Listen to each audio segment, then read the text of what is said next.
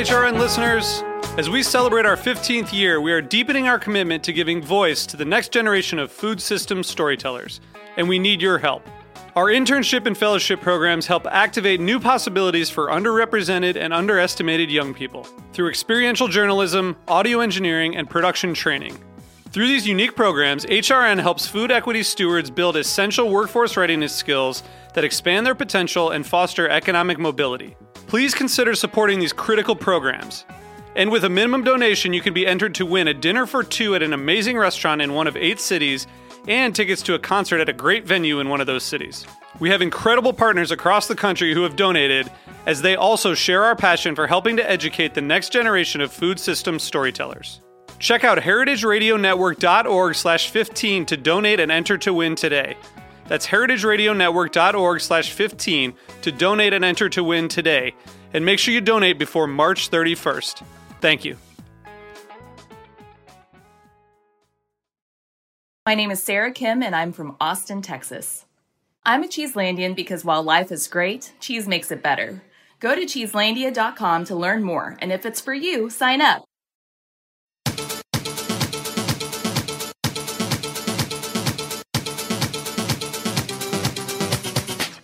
Hello, hello, Heritage Radio Network listeners tuning in from 165 countries around the world, about a million listens a month. And today, at the beginning of 2021, we hope we have a bunch of new listeners, returning old listeners, and friends listening to this episode of Tech Bites, the weekly show where we talk to innovators and influencers in the food tech space. And I know I say this every week, but I am really happy to have this collection of guests with us today. Um, it's a milestone episode for lots and lots of reasons.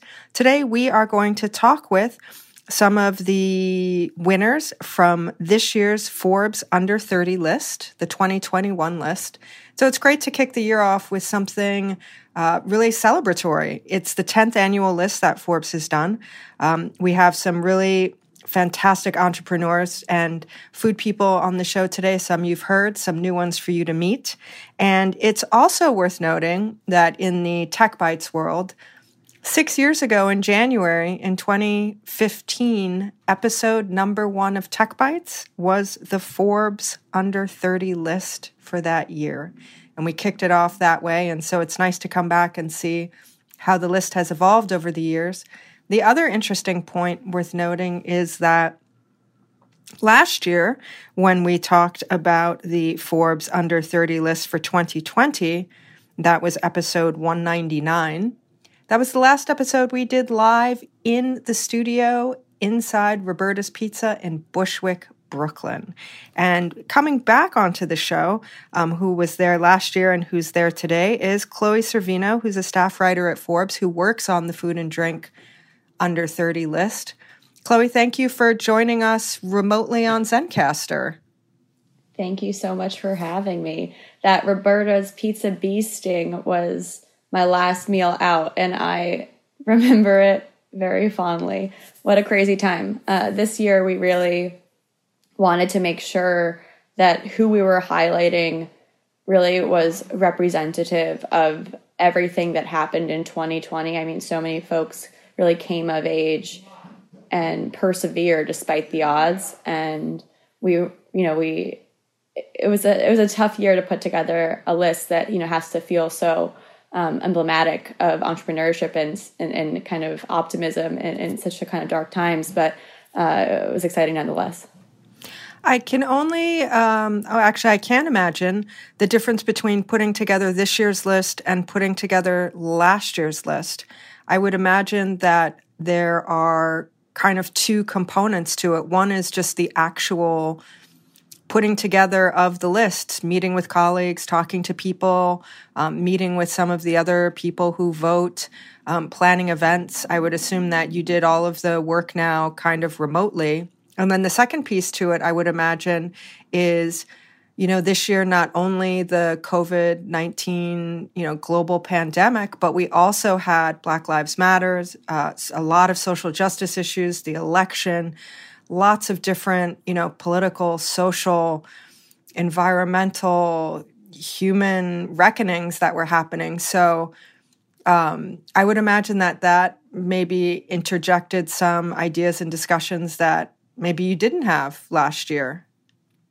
It was definitely a really special year, and we took all of that really, really deeply into heart. I will say, you know, I think diversity, amplifying the right voices, sustainability, those are things that we have historically always made sure we strive for when we're putting together this list.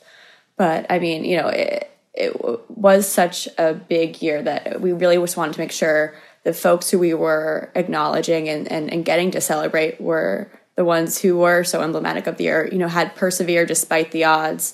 Um, you know, folks like author Priya Krishna, who led the reckoning within Bon Appetit about representation that catalyzed the food media world at large. Um, you know, and then we have everyone to the you know the owners of 886 in the East Village and now a new location in Brooklyn, um, Taiwanese natives uh, who were essentially one of the first restaurants in all of New York City to set up a meal donation system for frontline healthcare workers. You know, during some of the pandemic's darkest days, you know, I, living here throughout all of this, we really just wanted to make sure that we could capture the spirit of that survival and that you know optimism that they really had in the pandemic's darkest days and and through you know all of the other really tough moments um, that kind of you know was a confluence in the past year. And I, and, and I will say for your first question too I, I know I didn't answer that yet but uh, it was a crazy year for it because usually we're spending the entire year you know going to different trade shows meeting with different events, hearing from all these different investors about other folks we should be meeting, doing you know vineyard visits. Uh, I've done so many different random places, um, and this year was completely all virtual. We usually do a tasting um, where all of our judges meet in New York City for a day, and we go through every single candidate, business plan, all the financials that we vetted um, and get to taste anything that that, that, that we can, um, depending on the type the type of candidate. And this year, you know, obviously we couldn't do that. Um, but we had really dedicated judges in Molly Yeh, who's on the Food Network, and Marcus Samuelsson and Lee Schrager, who set up the uh, Food and Wine Festival in New York, in New York in South Beach. So we were really lucky for that reason, and we all just kind of went above and beyond to try to find the like, the best standout up and coming superstars, young folks to, you know, be able to bring us all the optimism that we really, you know, have needed. Well, it's definitely uh, perfect timing for this type of list, and the fact that it's the 10th annual list is also great because um, it grounds it, I think, in you know history and some hindsight uh, so it doesn't you know it's not like oh let's just have a big party so we can all you know celebrate something and and feel better. The other thing that's notable i think about this list is and just generally it reminds us that there are there are positive growth things happening and a lot of the 600 entrepreneurs and activists and and writers and movers and shakers who are on the list um, raised a lot of uh, capital, raised funds, expanded their business. So I also like the aspect, not just the positivity of um, highlighting and celebrating people who are doing good things. I think it's also great for us to hear collectively as a as an industry and as the public that there is opportunity, that things are growing, that there are still pockets of um, investment and expansion and things like that, which will, um, you know, theoretically lead to you know the domino effect of opportunity and economic possibility for you know more and more people. Yeah, I mean, I think that's very true. I, I will say, I think we look very carefully at any founders who take on venture capital funding or you know any kind of sort of investment um, we really want to make sure the folks who are highlighting on this list are, are, founders, entrepreneurs. They're the ones who are driving the conversation. Obviously, there's a lot of crazy money flowing around in the food and food tech and ag tech world, specifically because it kind of is this last frontier for investors in a lot of ways. And because, to your point earlier, it is at the intersection of all of these really, really important issues. And solutions really could have systemic societal change from food justice to sustainability and farming uh, to just nutrition and health. Um, so that said, you know, we we look to founders who are still trying to make take control um, who are taking investment in the right ways. Obviously, so much of this year, uh, so much of the investment went towards founders in plant based, and we can talk about that. Um, but before we do, I will say that we are also really looking for the bootstrappers, the entrepreneurs who are figuring out new business models and new ways to, you know, take this kind of late capitalism world and, and make it work for them. Um, I think a great example is Diaspora Co.'s Sana Javeri Kadri, um, who uh, a pretty big force in the food world today. But I was really glad we got to put her on the list this year because I think her story is so uh, really representative of like where I, I hope this list will go. You know, she's bootstrapped her entire company, never taken on any investment. And, you know, started essentially in 2017 with $3,000 from her tax refund uh, at 23 years old. Uh, she's still under 30, obviously. Um, and you know the way it works it's kind of like a csa model where uh, you know a customer will can invest ahead of time so that diaspora co can pay their small family farmers across india an average of six times more than the commodity price and they're doing that because they can have these kind of like interesting business models and, and forward contracts um, so i'm excited by stories like that because we're seeing how entrepreneurs are you know looking at traditional funding and traditional ways to grow a business and kind of turning it on its head.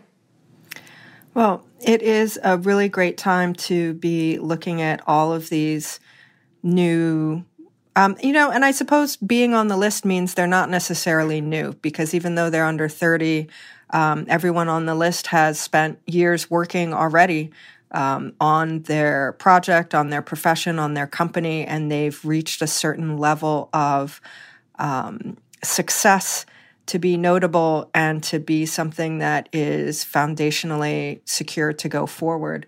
We are joined today by two members of the Food and Drink Under 30 list. Uh, we have Jesse Szewczyk, who is writer, recipe developer, food stylist, and notably the author of Tasty Pride. Um, a really great uh, body of work if you have time while you're listening or afterwards to take a look at his website. J E S S E. His last name, I'm going to spell it out for you because there's lots and lots of consonants. S Z E W C Z Y K dot com. Beautiful photography and work, and also a look at the Tasty Pride book. Jesse, thank you for joining us this morning. Yes, thank you so much for having me. And we also have joining us is Michael Robinov, who is a, a longtime uh, friend and former guest of Tech Bites. He was on for the first time back in September of 2018, episode 151, where we did a show about millennial CEOs changing the world. And at that point, I think you were 25, Michael. Is that right? Yeah, I think so. Michael's company is called Farm to People. And if you want to look at that while we're on the air, the website is farmtopeople.com. And essentially, it connects the farmers from the green market to consumers, where you go online and you very simply order. Um, the groceries and you know the type of delivery you want whether you want a weekly subscription or you want a special event and it comes right to you. So you don't have to go to the farmer's market, but you still get the same local farm produce. And it was a great idea back when he founded it when he was 21. Is that right? 7 years ago? 7 years ago, yeah, with my with my dad and partner. And seems to be one of those things where um, it's the perfect business for this time. Um, both to Jesse and Michael, um, Jesse, tell us how you first heard that you were going to be on the Forbes Under 30 list and how that unfolded. Yes. Um, so I actually found out I was on the list just the morning that it published, but maybe several months prior, um, I got a DM from Molly Yeh, who has been following me on Instagram for several years now. I remember when she followed me, I thought it was a huge deal to have someone like her follow me. I still think it is. And she just asked how old you are, and I said I'm 29. And I saw that she was on the list prior, and I quickly learned that if you're on the list, some people can like nominate and suggest people on lists. So that thought passed my mind. Um, and then Chloe reached out with an application, and I'm like, oh, wow, this is real. And I sent in all my information, and I didn't hear for several months. Um, I kind of thought, you know, this is a huge honor for Molly to even consider me, but of course, this probably won't happen. I'm just like a, an author, a writer. This isn't like a realm I necessarily play in. And then I woke up and I was on it, and it was just a huge surprise and really great. So, Chloe, this is an instance where we have somebody who is not who is not a business owner, but is somebody who is in the category, in this case, food and drink, that is, um, you know, publishing and putting forward a voice and a point of view and stories. How important is that elementally in in the Forbes list, which is a little adjacent to what we typically think about because we usually think about business? Look, I mean, we want the best people in the food world to be highlighted on this list. And I think Jesse can tell you, you know, he has to run his own business. He himself is a business. I think that's sometimes, you know, forgotten, but you know, he, you know, he's had this big cookbook that takes a lot of time and effort to be able to put that project together. He's doing all of these other contributing to different um, outlets, different video work, and you know, we felt that we needed someone with a really great eye to represent food styling, but also how you could make food styling your business and your your personal brand and make it you know your full career. Um, and I think that's you know, I, I I just you know I think especially with social media these days business really can be anything. And you know our just as much as you know we do the billionaires list at forbes we also do the celebrities earnings list right? And i and we do like the youtuber earning lists too too for that matter. So i think we all kind of forget that we all can be our own businesses and especially when we're doing creative projects especially in the food world where so much is freelance and so much is per project based that at the end of the day you know you are running your own book you know, that's a really excellent point. We often um, think about writers and people in the media as being um, people who are creative, who share a point of view, who share stories.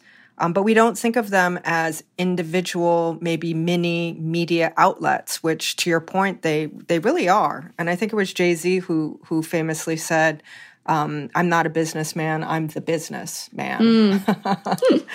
Um, so you know that's a that's a really um, I think that's a salient point and one that we often forget. And I think certainly um, at this point in the collective uh, consciousness, we are very aware of how powerful social media is and how that can you know being an influencer can be a business for sure.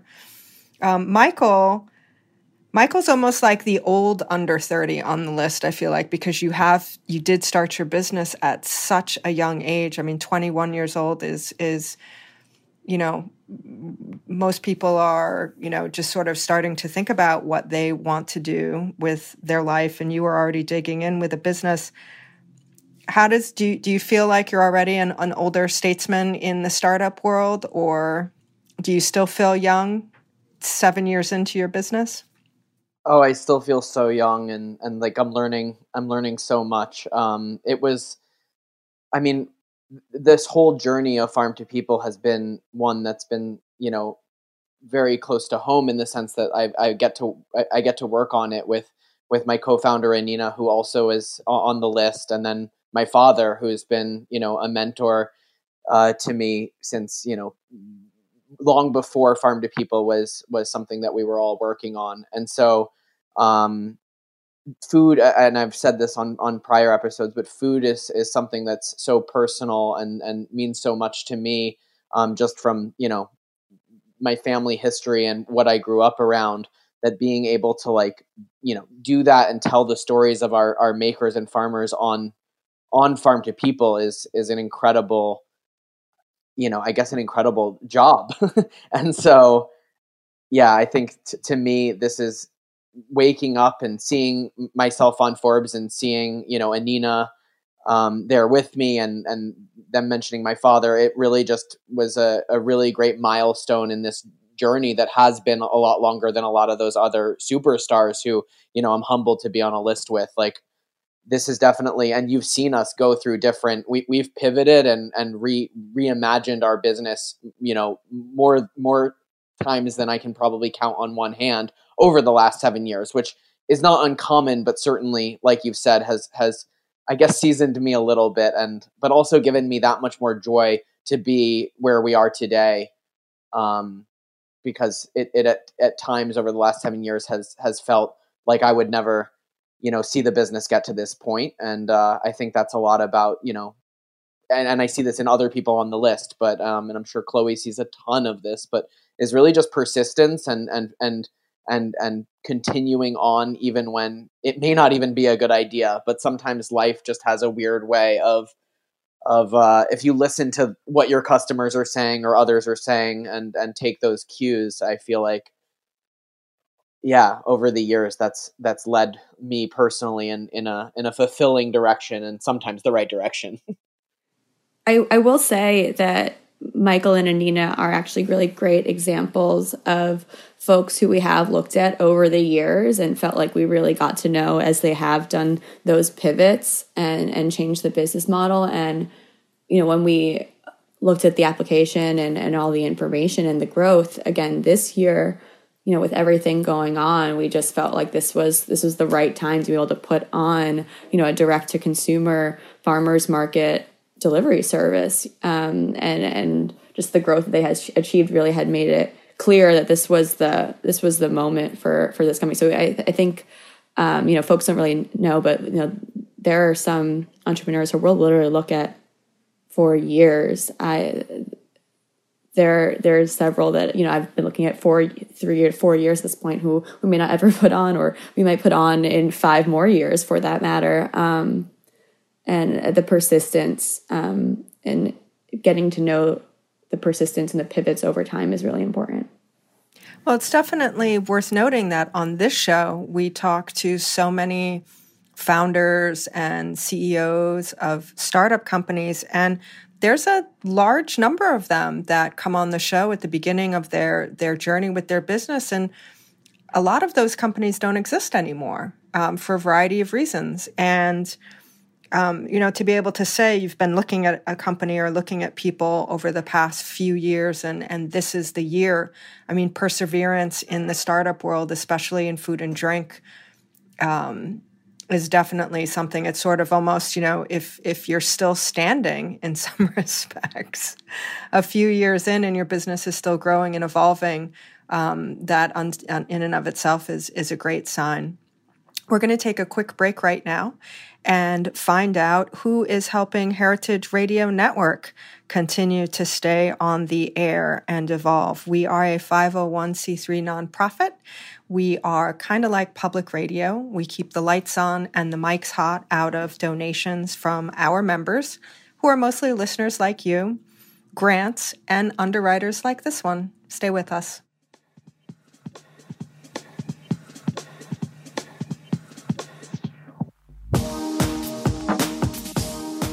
My name is Sarah Kim, and I'm from Austin, Texas. I'm a Cheeselandian because while life is great, cheese makes it better. Wisconsin cheese has proven time and time again to be a delicious expression of craft, hard work, and tradition.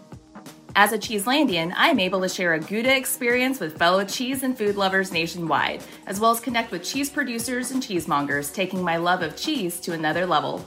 I invite you to join Cheeselandia because during these difficult times, it has been even more important to take it easy and get cheesy. The Cheeselandia community and events have been the glue helping to keep us together and connected, and I would love it if you would join me. And let's face it, if you hear the word cheese and get a little hungry, then you've found a place you can call home. To find out more about Cheeselandia, go to cheeselandia.com.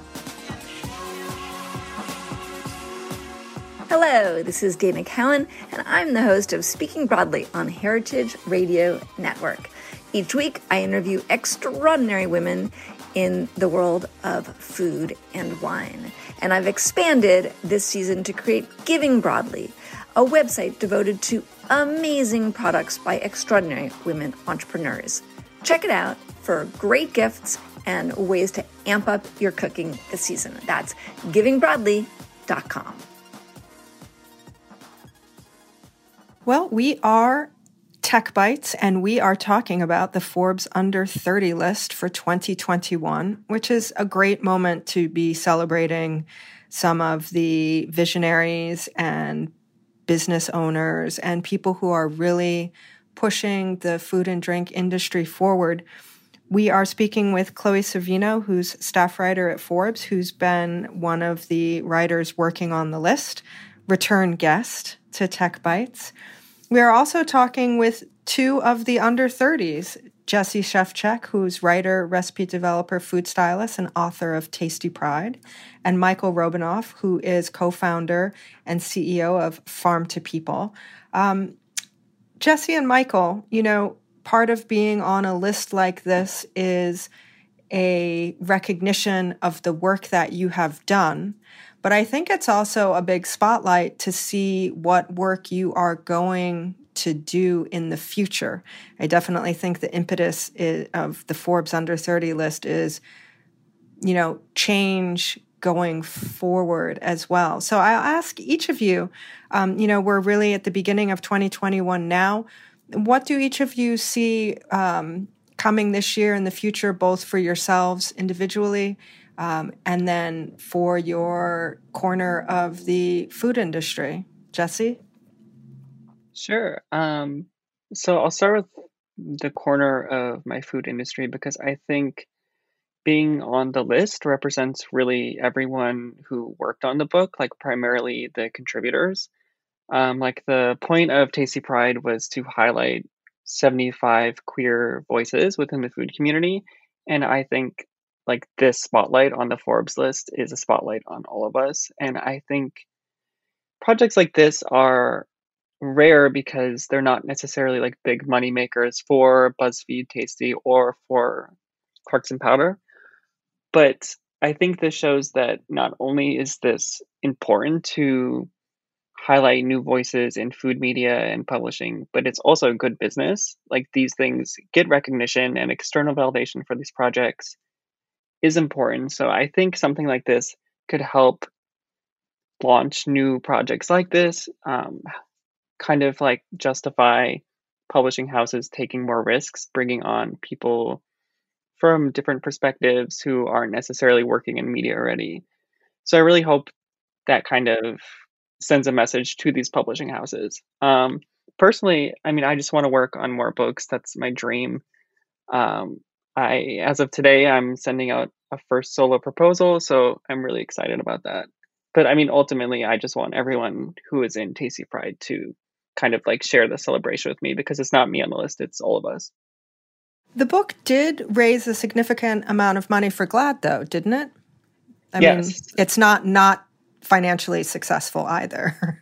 yes, totally. Like um, the book, so twenty five thousand dollars was donated um, from both BuzzFeed and then Random House, so fifty k total, and then additionally, everyone who worked on the book was paid. So all seventy five contributors were paid for their work, which sounds like of course they are but if you look at this business model like these contributor cookbooks that's not the norm and it's quite rare. And then additionally like the designer was uh, a queer designer too we brought on of course they're all paid. So it was really about like reinvesting in the community um, in all different ways that's definitely another conversation and something that is perhaps a part of the you know larger stories about the food industry and you know some stories about the media where I think a lot of the public doesn't necessarily understand um, or uh, is aware of sometimes how economically these things are not really viable for people. Um, in terms of what you've just said, in terms of contributor fees or lack thereof, um, there's quite a bit of you know do it for the glory and the publicity um, and do the work for free that happens sometimes in these things. So I think it you know it's it's great to point out how this was financially viable and it was um, financially supporting the people who worked on it. And I think that goes to Chloe's point earlier, where we maybe don't realize um, people who are in media are, you know, small, almost like small independent little media outlets. Michael, what do you see at Farm to People for this year and, and maybe um, specifically for your business and then maybe for the category um, going forward. We we had a great conversation prior to the show, um, and one of the things we talked about was, um, you know, your business just being kind of the perfect business for right now in so many ways. Yeah, certainly. I think obviously there we're extremely fortunate to to have you know a, a business model that that really fit um, into the needs of today. Um, but that said, um, I, I, also feel incredibly like alive and and and driven by by the moment and by by our mission. And and really at, at our at its core, I want to make sure that as this this continued mass adoption of of of e-commerce grocery shopping and and and you know ever more convenient grocery delivery services kind of compete and take each other out from you know Amazon to Walmart to Instacart that there really is uh, a company out there that is uh, is is doing something really with with the earth and and local farmers and uh, regenerative agriculture um, at the at the top of our our minds and and with with, with purpose. And um, so you know I, I think while we have visions of of of growing and and growing much much larger than we are today um, it, it's never at the expense of of our driving mission. And and that's really you know over this coming year going to be about you know connecting with with more small farmers and driving meaningful um, innovation in crop planning and uh, transitional farming. Uh, so many farms are, are looking to not only organic agriculture but also regenerative agriculture and and um, you know, I mean, the, the the whole space, that whole all of that fortunately is really gaining a lot of publicity over the last few years. Um, i would say from even during the pandemic you know a documentary like kiss the ground that you know netflix produced really shows the power of this type of conscious uh, rotational agriculture um, and how it can sequester carbon and, and all of that. And so um, r- really farm to people is is is like a vehicle, but the, the mission of, of climate change and, and being a company that can can do right by by its uh, its partners, its employees, and its customers is something that, um, as as we've all seen, you know, it has taken seven years to get to where we are today, and and really is about the long term. Um, you know, as Chloe mentioned earlier, there are a lot of companies on, or founders on the list that have raised significant capital, and then there are some of us that have gone I guess more the path of of bootstrapping and and I guess refining our models as we go. Um, and it's it's a little bit more of a patient approach, um, but definitely has its has its ups and downs. But I, I definitely feel really, yeah, I, I guess driven by the moment. Um, we've been we've been really lucky to be doing well. I'm one of the businesses in in New York City that's been so hit hard by this pandemic um, and I don't take that lightly. And I want to position that that strength um, and and and do do greatness with it um, over the years to come. Well, I'm sure Forbes will be keeping tabs on you because part of each annual list is looking at some of the alumni who are um, continuing to stand out. Chloe, this is the 10th annual list, which seems amazing also. Um, and that, along with it, there are some additional events and things that you all have planned for the year. Yes? Yeah, well, you know, we obviously had to push back our second summit in Detroit, which was supposed to be in October. We'll be there, I believe, for three more years, and hopefully the summit will still be happening this year. Um, but in in replacement of that, we have been focusing on kind of featuring alumni who have really been standouts, especially from like that first list uh, throughout the year. And we're going to be just doing a lot of, you know, networking and I, I believe at least in the beginning of the year, virtual events around this 10th anniversary because it really is a, a big deal for us and we've been very excited about it. And what types of things are you looking at? When do you start working on the list for 2022? What types of things do you think are going to um, bubble up this year in terms of trends or types of businesses or consumer behaviors and things like that? What are you What are you seeing going into the uh, 2022 list? Yeah, I mean, we're always looking. I always have a running list on my phone of different candidates, just either from the past years that we are still continuing to check up on, or new folks. I mean, I'm getting, you know, I'm getting inbounds and different ideas from sources literally all the time. Um, and and while you know we still won't be going to trade shows this year, um, I am confident that we'll have some great folks. I think there will be a lot more. You know, there was a lot of funding going into specific food and ag tech this year for specific problems that came around COVID, and I'm excited to see what some of the you know the fruits of those technologies bring to bear this year. Um, and you know, especially getting into the, the later half of the year, I also think you know in terms of uh, food brand, just you know the kind of the classic food brand, you know, grocery brand or a direct to consumer brand that's on uh, the Forbes list.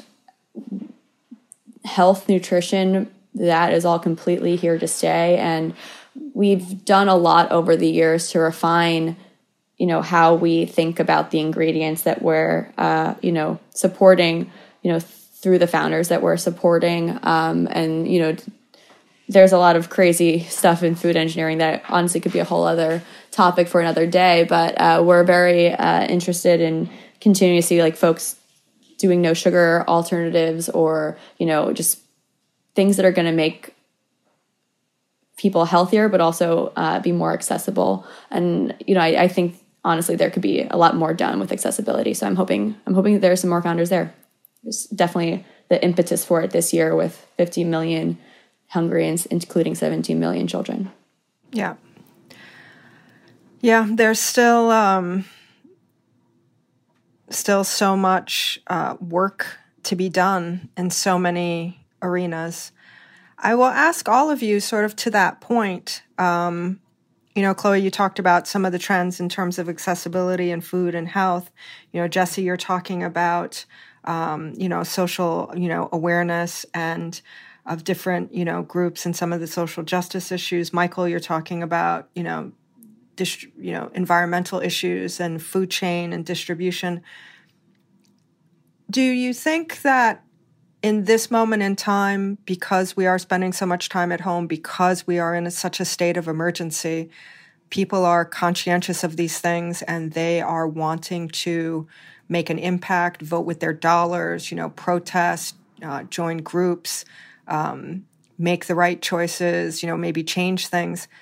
Do we think this awareness and these con- shifts in consumer behavior are going to be lasting beyond this time of crisis? Do we think that people will continue to be interested in, um, you know, where their food comes from and things being equitable? Do we think that people will be interested in supporting, you know, different, you know, um, different social groups? Do we think that these things are here to stay and we're witnessing also a, an evolution to this sort of next level of you know, participation and awareness, or do we think that this goes away when things go back or move towards what the new normal will be?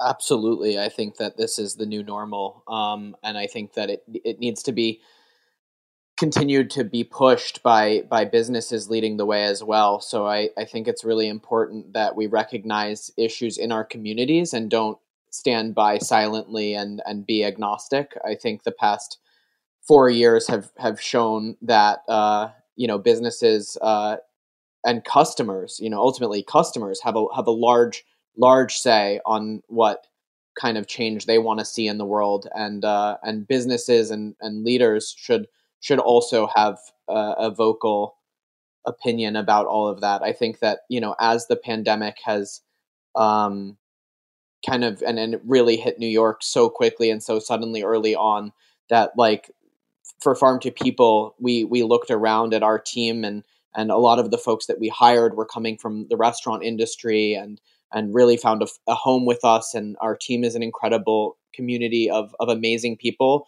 and then beyond our team we were looking at communities and how we as a, as a conduit for nutritious food could help with any excess food or with distribution to empower other groups um, to whether it was uh, you know rethink which is an amazing organization here in new york city or food issues group or playground coffee shops which is like one of the pioneers in setting up all of the the community fridges around brooklyn and uh, and and they're growing. And so we we every weekend we're helping uh, them restock those fridges so that people in need can go get those food. And then soulfire farm up in uh, upstate new york we've raised over uh, $15000 for them to help them uh, empower um, minorities to get back on the farm and learn how to grow food. And so every everything that as a business that we can do to drive that change in the world whether it's you know personal um, or or as a as a as an entity i think it's so vital for the future of uh, of business frankly i don't think one can exist without the other um, but that's just that's evolved a lot in my mind over the year and, and that's really where i think new businesses uh, will will will thrive and shine. Otherwise, the marketplace is just too crowded. Jesse, do you think that these different? Do you think that the the current sort of public awareness and enthusiasm for different issues and groups is something that is uh, a resetting and here to stay? Do you think that's going to go away? Um, is this sort of like a, a pop of of a trend of consciousness, or do you think that this is just sort of the new landscape? I think um, in food media specifically, I think change has only kind of just started.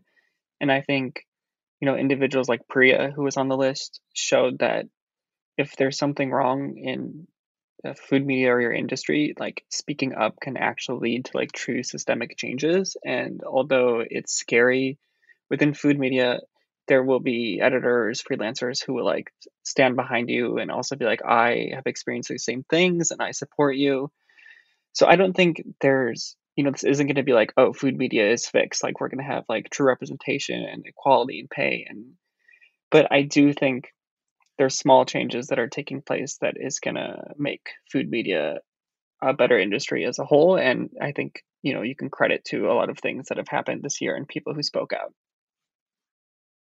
Chloe, do you think that, you know, sort of the consumer behaviors that we've been seeing over the course of this year and sort of the general public, um, you know, in many cases, renewed awareness or enthusiasm for things like environmentalism and, you know, regenerative farming, are, are these things that are going to be built upon for next year? Do you think that we're going to ch- change lanes and shift to new things as time goes by? Or is this really, um, you know, sort of plateauing and then coming up and then plateauing again and, and things that are going to continue into the future? You know, I really hope they do continue. I think my biggest fear is that they don't. You know, I think it'll be really hard for a lot of folks, eh, especially, you know, just from again being here in New York, you know, having the moments of really worrying like if you know how how our food supply chains would be impacted and you know, I made a lot of really drastic changes myself personally, sourcing from pretty much entirely our a CSA. Um, that way, we're supporting a farmer, giving them money up front, so they you know can plan ahead for the long term. And you know, I pretty much just live off of whatever the CSA gives us at this point.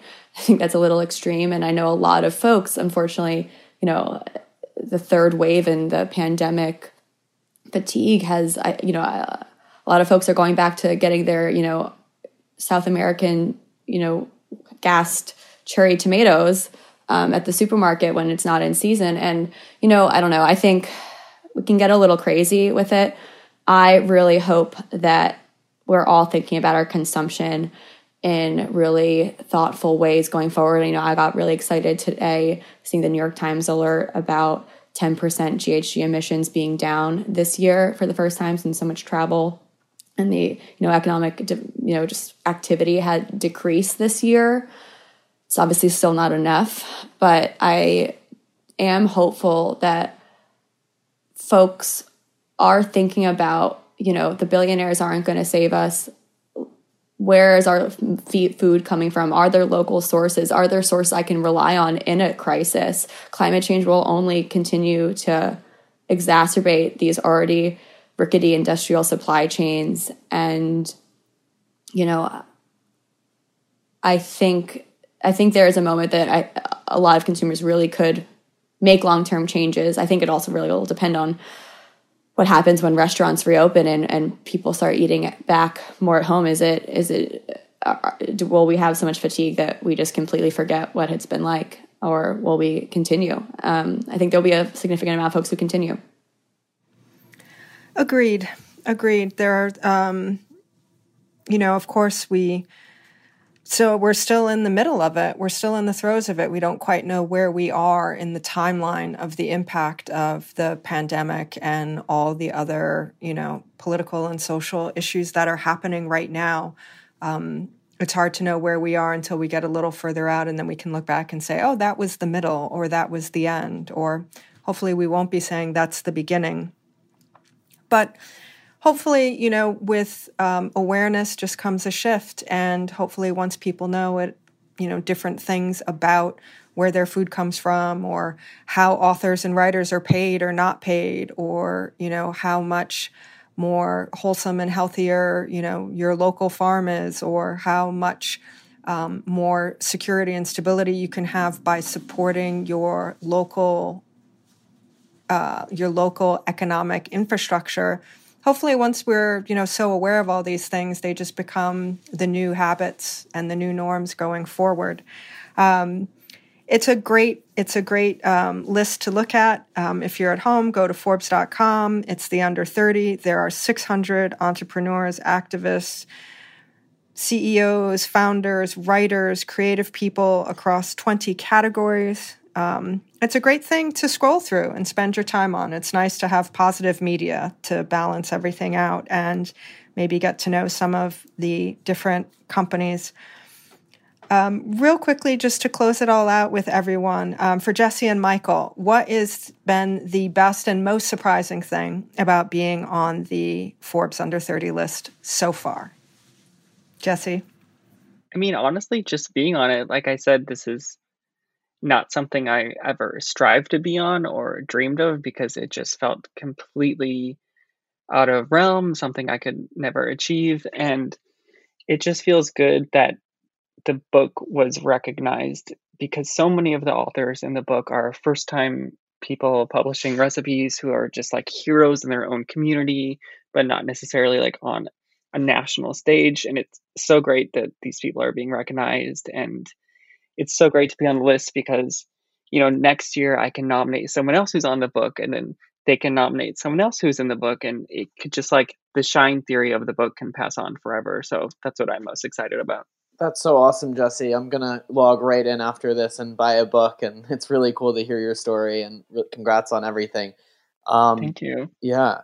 Uh, I think similarly for me, just I, I think the connect it, it, it's it's so gratifying to to to feel like you know the years of work um, are, are, meaningful um, professionally, and and to be on a list like that is is really so so cool. I also um, just heard from from from this has been a to, to speak a little bit about this year. This year has been so heads down and isolating and scary, and all of these things that we've all experienced probably you know on, on this on this show and um, to to have friends that I haven't talked to in years reach out or or family members, cousins that you know you've just been isolated from. There was really no Thanksgiving, and it came out right after Thanksgiving. It was a really just amazing way to reconnect with people, and uh, and obviously such an honor.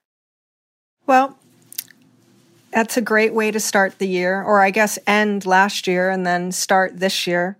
Um, and it's a great way to start the season. And you know, so far, Knockwood, it was a pretty great way to pretty great way to start the Tech Bites show. I want to thank Chloe Sorvino, writer at Forbes, for joining us again to talk about the Forbes Under 30 list. I want to thank Jesse Szewczyk, writer, recipe developer, food stylist, and author of Tasty Pride um, one of the fabulous under 30s, and Michael Robinov, again, friend of Tech Bites and return guest as well, co founder and CEO of Farm to People, um, who started the business when he was 21. So, I mean, I just want to say congratulations to everybody. And I think, you know, it's great to be celebrating something. It's also great for young people listening right now. We've done many shows with the Food and Finance High School of New York City, for example, um, some of the senior students and things like that who are just uh, a short jump away from where Michael was when he started his business at 21 years old. Um, so there's lots of potential. There's lots of potential out there. And who knows, maybe a young person listening today will be the person that Michael or Jesse nominates in years to come. I want to thank the sponsors of the show, all of our members, and most importantly, the staff at Heritage Radio Network, like Matt Patterson, who is our engineer, for continuing to make this show and all the shows possible. We record via Zencastr remotely, we publish using Simplecast, and we keep the lights on, the mics hot, and the stories coming. If you like this show and you want to hear more, come back and listen to us again. Even better, subscribe to us on iTunes and leave us a great review. That'll really help our ratings and bubble up and create a lot more interest in the show and the network. If you really, really want to show us your support, go to heritageradionetwork.org, click the beating heart, and make a donation maybe what you spent on vegetables this week or a cup of coffee or a pizza. If you designate it to Tech Bites, I will send you a gift along with my undying love. I'm Jennifer Leuzzi, and this is Tech Bites.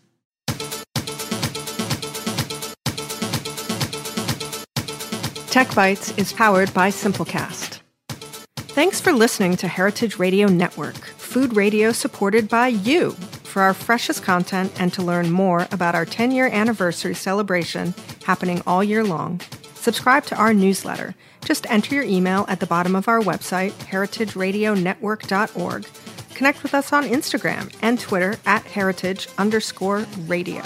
You can also find us at facebook.com slash heritage radio network. Heritage Radio Network is a nonprofit organization driving conversations to make the world a better, fairer, more delicious place. And we couldn't do it without support from listeners like you. Want to be a part of the food world's most innovative community? Subscribe to the shows you like, tell your friends, and please join the HRN family by becoming a member. Just click on the beating heart at the top right of our homepage. Thanks for listening.